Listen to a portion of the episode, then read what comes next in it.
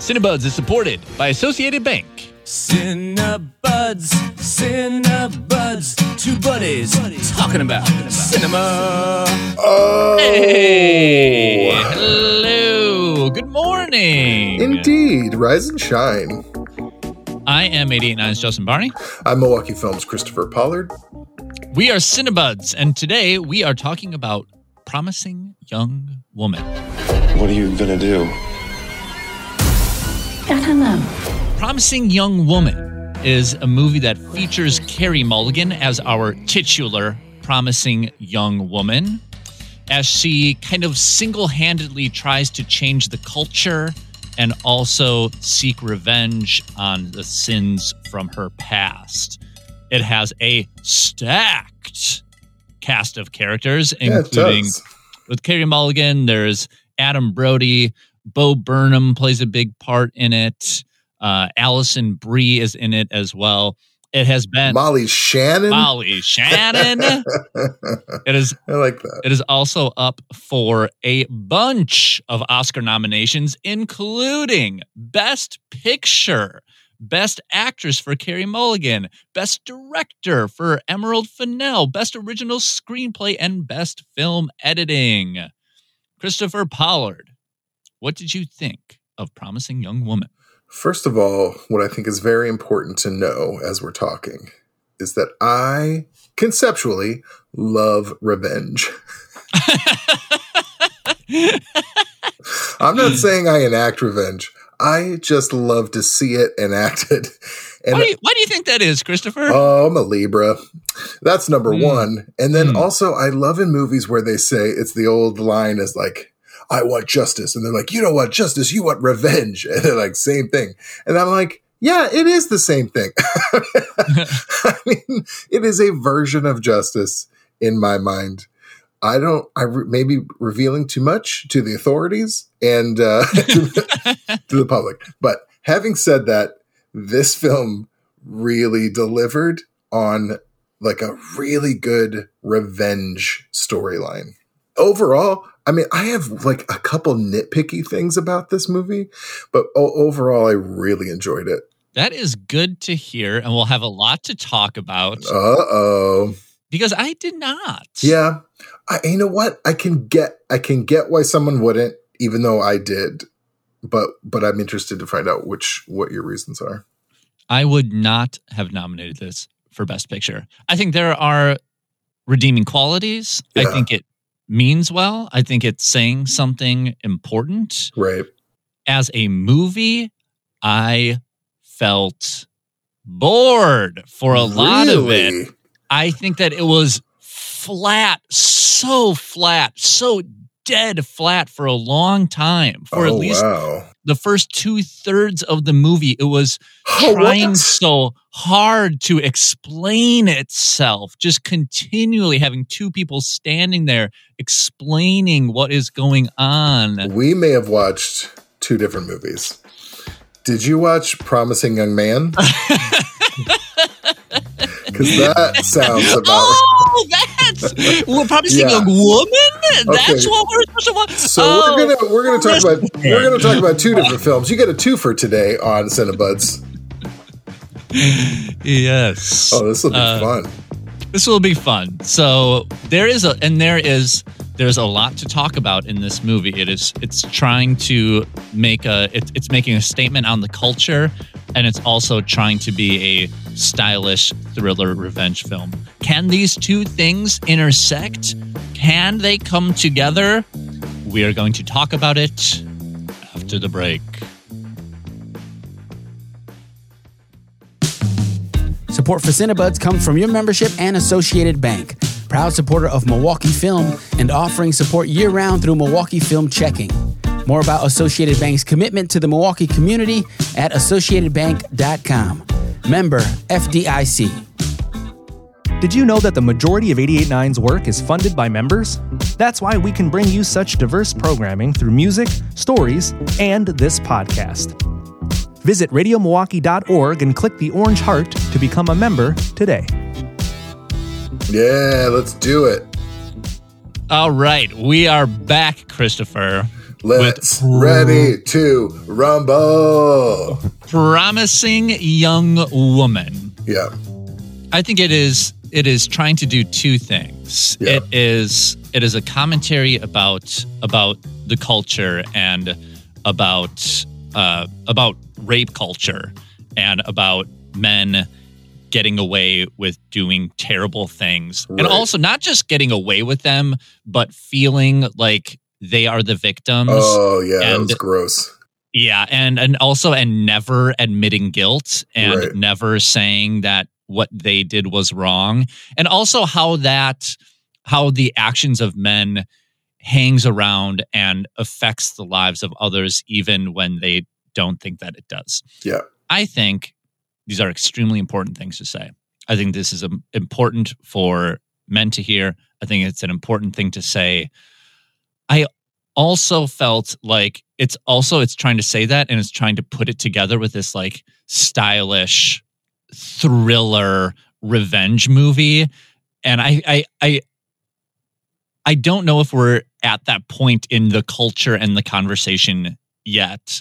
And also it also to me it felt behind the times honestly i i think in the, in this movie in the in the comments that it was trying to say felt like it was it was it was like I feel like it was just felt like it was kind of like 5 years behind the time like it was saying things that we that we that that we have not that we have moved past uh, from Right. but it is i think it is trying to i think it thinks of itself as being a little more cutting edge than it is.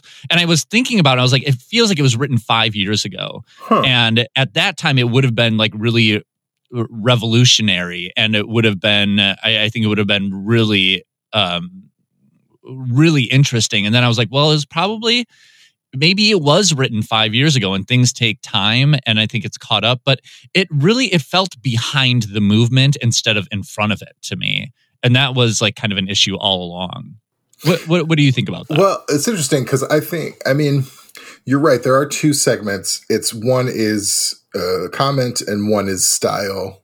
Yeah. And, you know, I, I get that. And there are moments not related to anything we just talked about, but there are moments where I think it didn't hit that mark. However, I love the fact that it was a comedy, reve- like comedy thriller that was tied into a very serious comedy Oh yeah. I mean, there's genuine laughs in this movie. All the banter between Carey Mulligan and Bo Burnham. I think Bo Burnham is would just had all had the only funny lines in the whole. Oh, I thought she he had they, a, and he had a bunch of them. they had a good banter though. They had a good banter back and forth. He did. Um, and there was a lot of like extreme scenarios and uh, and the characters of the guys like Christopher Mintz-Plasse, uh, he's such a ridiculous character. The caricatures, but maybe not Mhm. even caricatures, really.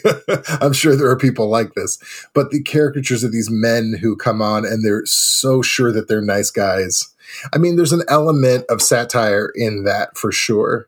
So I'm not saying a ton of it was laugh out loud funny, but there was humor in it and in the style of it. Her parents always sitting next to each other and asking those very typical parent questions like, Do you have a boyfriend?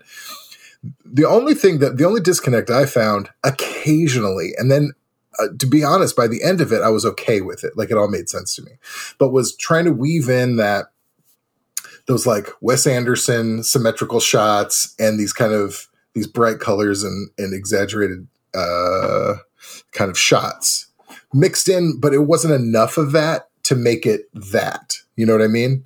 There wasn't enough to make it that as as stylish as it could have been. There are moments of it, and then and there's moments of humor, and then there's moments of the like, oh my gosh, what's about to happen, or oh, I can't believe that just happened. You know, those kind of things, and where the message and the thriller parts come through, they were occasionally disjointed. The best example is that uh, that kind of romantic montage when she's getting to know Bo Burnham. That one, Yeah. I was like, is this movie just shifted into like a romantic comedy montage? It was very typical. There's a lot of Yeah. humor in it, but then the whole time I kept thinking, oh, this is setting us up for something really bad, and that that ended up paying off. Yeah, uh, let's just work backwards a little bit. Like with with some of those characters, like you were saying, Christopher Mintz-Plasse.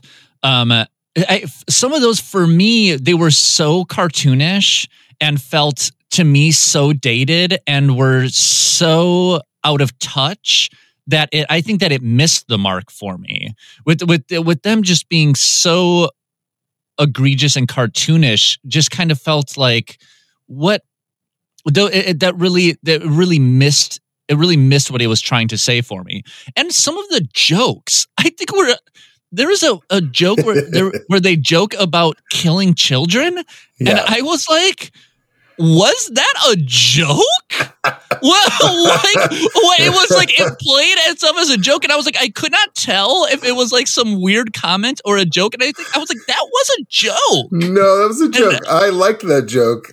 Oh my god! No, I like the oh my god, was that flat? And so many of those like jokes and moments, and I think we're just as stiff as a board. See, the stiffness, I don't get what you saw as the stiffness, other than that kind of that kind of uh, that typical like I'm we're the two parents. Clancy Brown, by the way, plays the dad. He's one of my favorite character actors. Yes, um, sitting there asking these questions. They have that traditional awkward dinner with the new boyfriend, and it's that's the stiffness is that that tension. I mean, that's supposed to be, but then they then he starts trying to be funny, and some of the jokes land for his parents and some don't. And they have they've clearly shown through the whole thing that they have a dark sense of humor with each other. And he's a pediatrician, so when there's a joke about accidentally killing kids, or does that come that comes later with uh with Laverne Cox's character actually too. yeah, those were Laverne copies. And I genuinely, she said, she said, I'll stop asking him about killing kids when he stops killing kids, but he's not killing kids. that was the joke.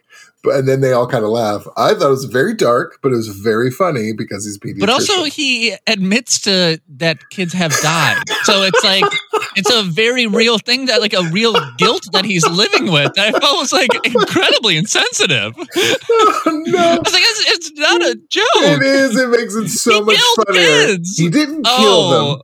Here's the thing. I hate having to to like Oh dig in. God. Are you okay, Christopher? I'd like to yes. have it on record that you are uh, defending No. child killers right you, here. You You cannot. are oh, you're a you're a child killer apologist right now. Be just You- be very careful with your words. Be You- extremely Okay, careful. uh, you can put me on that fake record if you like, and I'll put you on the I record will. of not putting you on it. understanding how jokes work.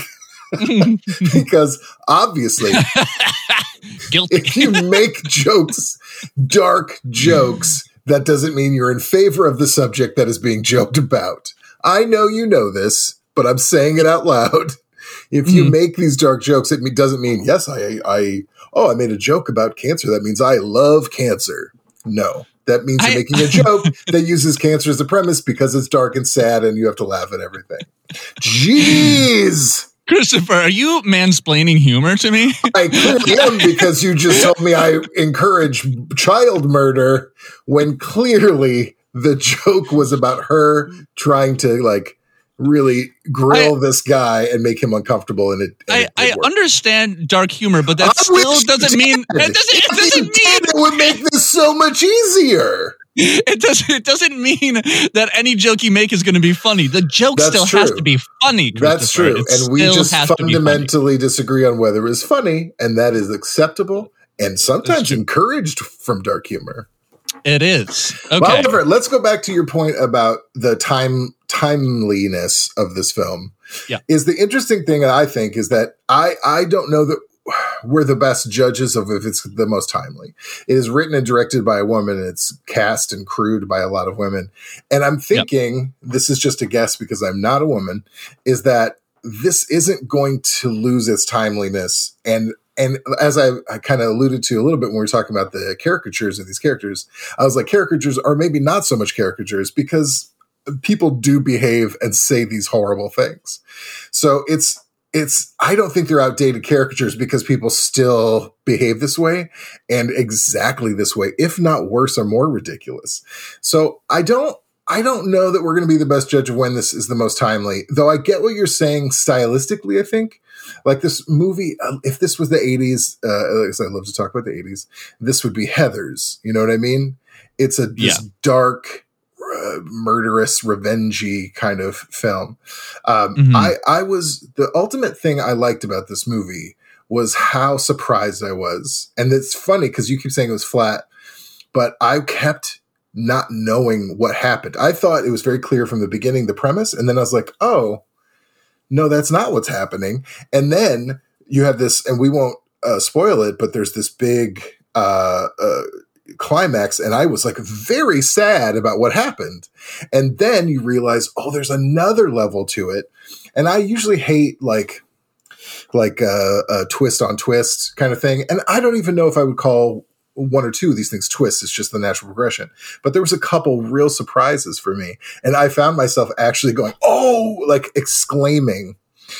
But having said that, I think there are a few like stylistic things that didn't match up for me super well. But again, I think the payoff really just made me forget about those things.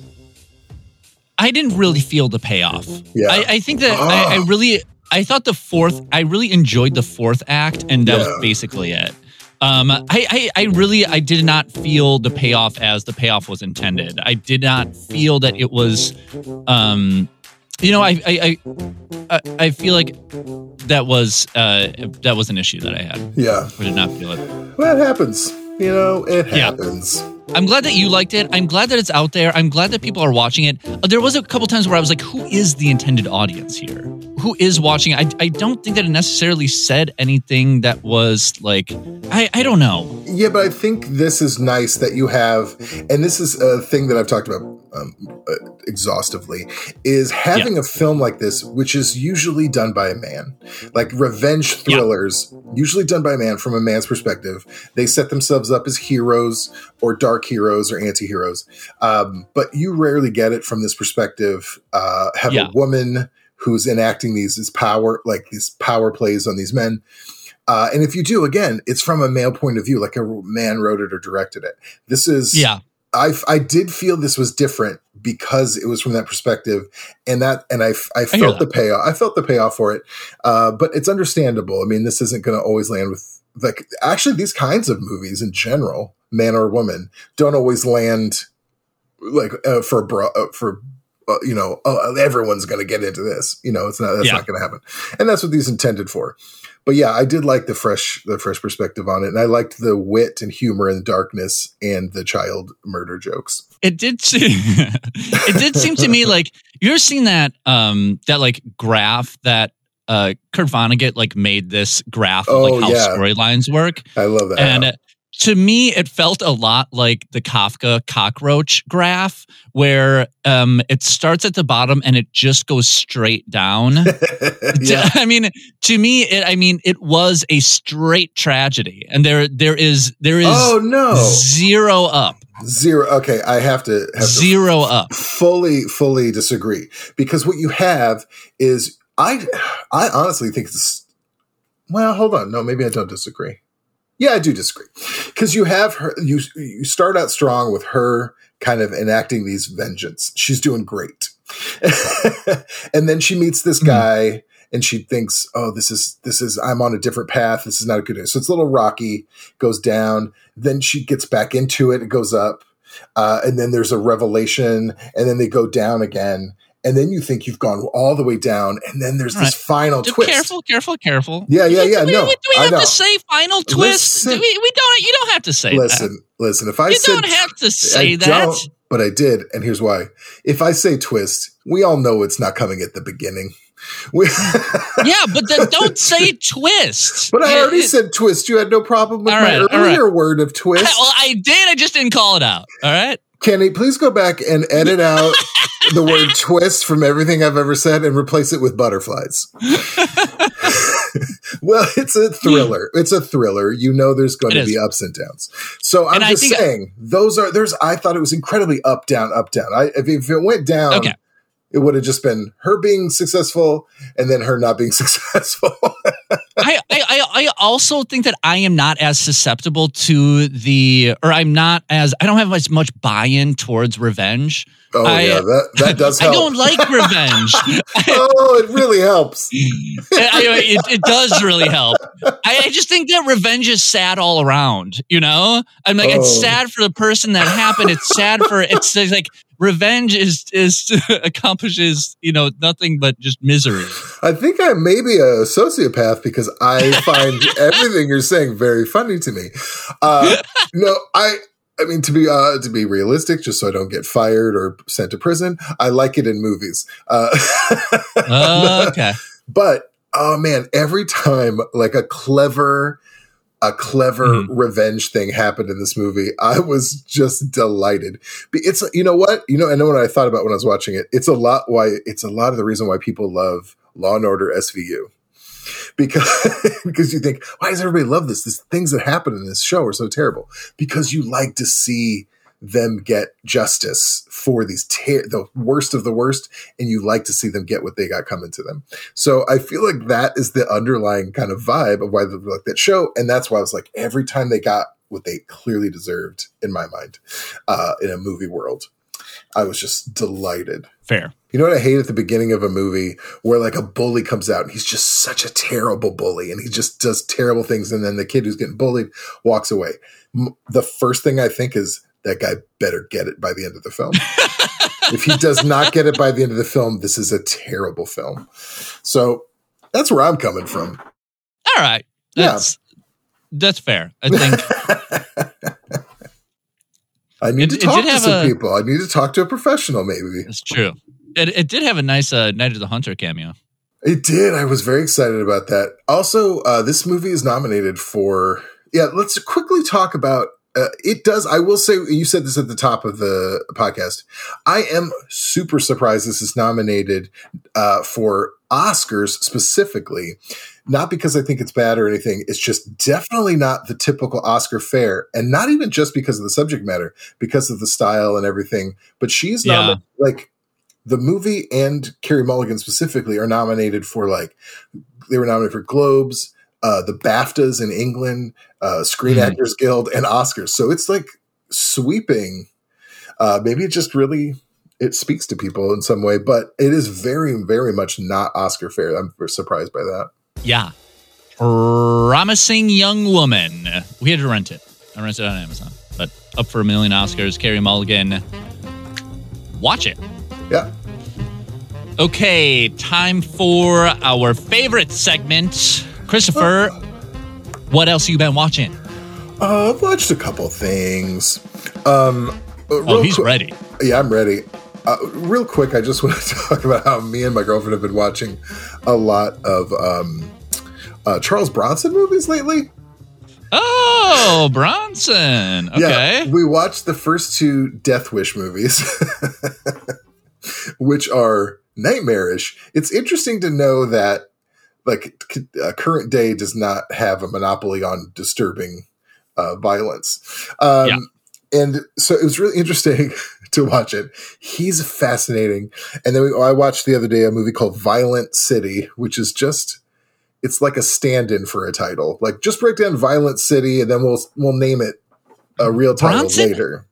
Bronson is one of those guys who was like super famous in his day, and uh, I haven't seen like anything by him. Oh yeah, yeah. I mean, he was in the greatest. He was in big movies like The Great Escape. Uh, he was in uh, The Magnificent Seven and Once Upon a Time in the West. So he was. He did a bunch of big films, and he had all these, uh, essentially the same template for a film, which is he's like a renegade cop or a renegade anything, Right. and he goes out and revenge. I mean, let's talk about revenge. It's essentially revenge all, all over the place. But we've been talking about it because Charles Bronson has the face of a 60 year old man yes, he does. his entire life. But he has the body of a 22 year old man. And so he's like so like the '60s, you know. It Like makes that is. no sense. I, I saw a tweet or something like that. Was like, wow, I watched a movie from the '60s, and they just like let ugly people be famous. Yeah. and it was like, it was like, what a time, what a world, and it's like that is how. That is Yeah. how Bronson was. They let ugly men be famous, let's be clear. Yeah. yes. but I am fast. The opening scene of Violent City is him on a beach wearing like super narrow, tight shorts and like no nothing else. And they pan up. They do so they treat they treat him like a sex object. Oh, he, oh, he's a hunk. Yeah, they pan up, and I'm like, "Oh, who's this 22 year old uh, character actor?" And then you get the face no, no, of a catfish, like an old catfish, and I was like, "What's happening? How are you? How are you the star?" But I was reading about him. People in generally, he just had an air of terror around him. People were scared of him. Terror. Yeah, he was a scary presence. People were scared of him just as a presence, which is probably why people cast him. They're like, "Yeah, you are terrifying." And apparently, he um he uh, Jill Ireland was his wife for a long time, and she was in Violent City. And he, the man she was married to before Charles Bronson, they were in movies together, and he told the guy, he goes, "I'm going to marry your wife one day." That's like, Oh my god. that's such a that's such a 60s hollywood uh overly macho thing to do it's so funny Yeah. anyway those are if for i mean they're very violent and very not okay but i enjoyed it very much um but i also really quick want to say or do you want to go and then i'll do another one yeah.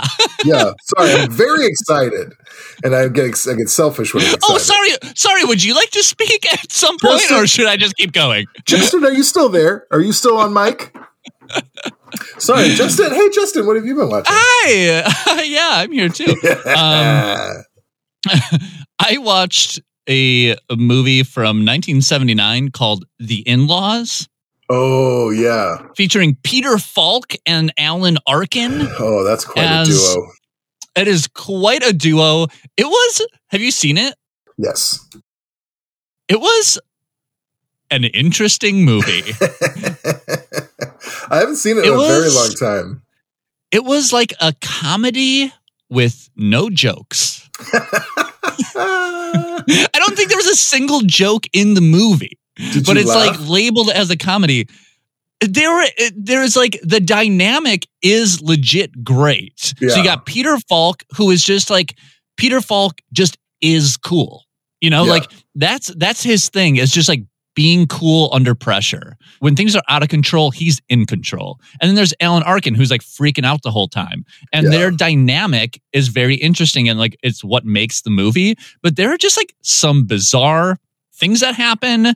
There's a lot of scenes that just go on too long. There's like this car chase that's like not really a car chase, but it is a car chase and it just goes on forever. There's like a, a human chase that just goes on forever. I like calling it a human chase. a human chase. It was like, like they that. had like they had like an hour long movie and they were like, okay, um, just let's just make each scene like three and a half minutes longer, and then Yeah. we'll like get to our get to the goal. I saw it on on Criterion, so and then maybe I just like had like really high expectations, but I got out, I finished it, and I was like, huh. Yeah. it was it was uh it was int- and they remade it with Albert Brooks. Did they really? yes. I didn't know that. I'm a big Brooks was, fan. uh, I'm surprised. so, I didn't know so, so am I, and uh, uh, I, I mean that version was was panned, Yeah, I bet. uh, but this one, you know, weirdly has like a seven point three. It was, but it was it was like a comedy before they figured out like I what comedies. I can't be. tell if you liked it or not. I can't tell if I liked it or not either. There was like I like I just love Peter Falk and I love Alan Arkin, and it was fun watching Yeah. them. But like the movie itself was uh I need to rewatch it now. I'm very when people's reaction are, I'm not sure if I liked it or not. I feel like, oh, I gotta, I gotta figure it out. Also, 1979, I've always said was a very great year for movies f- that I like. interesting. The Jerk, Interesting. The Warriors, Meatballs, Oh, Being are all There. All yeah, better. yeah, yeah, yeah, Those are, yeah, those are all better Well, than yeah. You can't beat. But if you want to watch, if you want to watch Alan Arkin and Peter Falk, you know, mess I around for a while, I do for sure. the guys. Okay, Christopher, did you want to speak again? I'm sorry for I'm Yeah. sorry for getting in here. Well, um, it the, was- the floor is yours. It was rude, uh, but I'll, I'll I know. I'll move on, and I'll be I'll be the bigger man. Um, I watched. I'm very proud of You myself. enact your revenge. you know? oh, do not tempt me. I am like, I am one snap away from like, oh, I'm going to be in a movie. Um, So- so- sometimes I'm like, does Christopher even like me? Is or is he just pretending? that's what I like to keep everyone at that level. It's really good for me. You, you- you know what? It's not good for us, Christopher. It's not good for us. I like to keep everyone as like, does that do? Do I need to prove to him I, I'm bad? So then it, it yeah, really. that's how I feel all the Oh, time. I tell you what, try You got it. me right where you want me, Christopher. You I'm got telling me you. right where you want me. Try it out. It works so great. I'm just kidding. Uh, I love All you, right. Justin. Very proud of myself because I watched a three hour documentary and I have no patience anymore. Oh, was But- it the new uh the uh new Justice League movie? no, I don't have that much patience. Uh, it was called, it's called Ex Libris, the New York Public Library. Oh, yes, you told me you were going to watch this. I was so excited. I just have this ever. I read this book called The Library Book uh, like a year ago, and ever since then, I have a newfound passion for the library. Hell and yeah. uh, Frederick Wiseman, who's a, like a master documentarian who does a lot of films, long kind of surveys of like institutions. He did City Hall recently. Um, Cool. But Ex Libris, it's just this observational documentary that shows you uh, for the New York Public Library System, which is one of the best in the world Mhm. and it shows you one everything that the library does which is so impressive and so much more than you ever think the library does yeah. and they talk about somebody said the library is not about books the library is about people Right. wanting information and knowledge and they get that many ways books is just one of them Right. but you see it, it, it, it does a great job of going back and forth between seeing all the programs all the patrons even the area around the different libraries and then seeing what should be boring which is like board meetings and staff meetings trying to decide how to run the thing. But what that does is really show you how challenging complicated and vast the library system is. So I, I i thought it was wonderful and it's very satisfying. There's some great images of these little kids like you see the moment when a kid learns something he's like oh pointing to the screen and i was like i'm gonna cry for the rest of my life. That is great. Yeah so it's really really enjoyable i mean it's got uh uh Ta-Nehisi Coates is is featured in it Elvis Costello Oh That my was- god. and Patti Smith they come to the library to talk to people it's it's Oh, that's so sweet. so yeah I highly recommend that was really cool I remember one time I went on a road trip with my buddies and we went to Indianapolis and my buddy's mom is a librarian and we got Oh, into yeah. Indianapolis and uh, um we the first thing that we did was go to the the big library, the main library, and we like went up to a librarian and was like what should we do here? What's historical? What's interesting? Yeah. And uh, she like lit up. It was like waiting, you know, for it was like we just like came in there to talk and and she had like had uh, these uh she's like okay you got to go here you got to go here this is this this is that and it was like now it's like uh, if i go into a city and i'm not sure what to do i will go to the library and ask a librarian I know. I never really, other than when I went to New York once or twice, and I saw the outside of the main branch of the library with the lions, and it's beautiful. I did i've not. in there I did not go in, and I regret it because we were just kind of passing by. But now my my whole goal when I go on any vacation is: Are there bookstores? Is there a library? Is there a museum? Um, Yeah. I gotta gotta see those. I went in and honestly, I felt kind of bad because it was like I went in like as a tourist and I was like I walked in and I was like "Uh, this is cool Yeah. and then uh, I and then I walked out and there's like people there like doing serious research and reading books and like actually like using it and I was just like went into yeah. It's like a smart people zoo. You go in and look at them being smart. Uh, I know look. I was like guy's reading. intruding like look at my big dumb head you know yeah, eh, you know they expect it. It's fine. I'm gonna. I know when I go places, I don't want to look like a tourist, but there's no way I can't because I want to see the things. So I have to point my face, say my face at them. But I try not to take pictures unless I'm being real subtle. I get really self conscious about that stuff too. So I try so to I like. know Oh, I need to. I need to check out a book. I don't live here. cackles to himself yeah, you idiots! I don't live here. Prank. I can't even read yeah. What is this place? Speaking Yeah. of reading, I went Yeah. to uh, Lion's Tooth this past Uh, weekend. Can I tell you how happy I am about this? Oh my god, I know. Uh, I first off, like I go into Lion's Tooth and they're playing Tim Maia, the godfather of Brazilian soul, one of my favorite Oh, musicians, Yeah. and um, they're just the real deal. Yeah. I mean, they are I mean, she was owned a comic book store in Brazil. I know. You know, I like I bought a, her a book from the Hernandez brothers, and she was like, "Oh, this is like I published this." She had it like behind the counter, and she like had published a zine with Jaime Hernandez. Yeah. you know, it was like a- an original. I know. I don't know the other owner. I haven't met the other owner yet, but I know Chris, and She- she's like translated books, like like Oh big deal God. books. She's very impressive. And I went in there once just to drop some stuff off, and we talked for like an hour. This is before they had like their soft opening. So now you can go in, you can book time to go in and browse for 20 minutes. But the place is so cool, and it's a bookstore like we don't have here. Like I love Boswell, I love downtown books. This one is more specific. It's like a graphic novel and like alternative art books and zines, but it's something you have to go all the way to Chicago to find. And I'm so happy that they're here. Yeah, Shelly is the is the other owner, and Yeah, she, met her. She was one of the founders of Riverwest Co-op. She is Oh. a, a oh. fantastic person as well, and she like brings the like the business acumen. Yeah. And then Chris is like Chris is just so the real deal. You know, I, I it's so it's so thrilling to have someone who's so connected into the scene Yeah. and is like is important in it. You know, bring it to us and to have an expert in that space. It's like graphic novels is something that I have spent a lot of my time understanding and knowing, and I still don't know a lot. And it's so nice to like go in and I you know was like looking through something and Chris was like, "Oh, that that's a classic. Like Right, you right. you've got to you know you've got to get that or you got to look at that." And it's so good to like have that that expert there. I'm I'm just so thrilled. And you're what are you doing with them? Oh yeah. Well, one, they're carrying my book and a couple of zines of mine, which is I'm very delighted by that. Uh, it's very nice of them.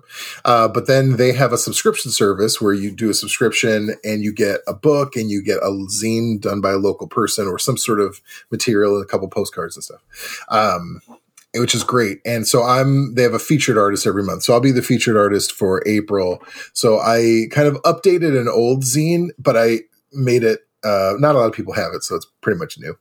Uh, and I'm really happy with it. And they're going to be sending that out with their subscription service. And I think you'll be able to buy them there too. But I was delighted. I would do anything for them. I'm so excited they're here. And they, let me be clear, Me too. they do not sponsor us. Uh, they are not. we are just super delighted that they're here. Very, Uh, very happy. We will never shut up about them. Will never. Yeah. I spent uh, 120 bucks on Sunday. I was like, Oh, wow. whatever. I was like, I bought a book that I already had that I had already bought from them and I gave to my cousin. I was like, what? You, you need me to pay the rent? I will pay the rent. I will keep this place in business. You and I are going to try to one up each other. Oh, you spent how much? Okay. They're going to like me better. I'm going to go in and spend more. yes. Lion's Tooth. Lion's Tooth and Baby You Go. Yeah. Um, all right. That is it. That's it. Thank you so much, Thank everyone. Cinebuds is edited by DJ Kenny Perez. DJ, uh, I said DJ. Sorry, you start over. We got handcrafted. So- no, I'm not starting over. We got handcrafted. yeah, leave it in. Sonic inspiration from the License Lab. Bah, bah, bah. That's how I. That's how good I am right now. Um, our theme song is from Milwaukee musician Brett Newski, He goes by Brett Newski. And uh, we also get help from our members from 88.9 Oh, and Milwaukee you. Film. Wonderful. Thank you, Christopher Pollard. What? Sometimes What? Yep, yep. So I mean, sometimes we forget them. Sometimes we don't give them enough credit. So I just want to say thank you. Yeah. I appreciate that because sometimes I never get to talk on this show, and it's just nice to know that at the end someone will say my name. It's so nice. You know, I'm just doing it so that you don't harbor anger and enact your revenge someday. it's all my ah. pandering. That's a good plan, Justin. That's a good plan, my man. all right. That is it. Goodbye. So long.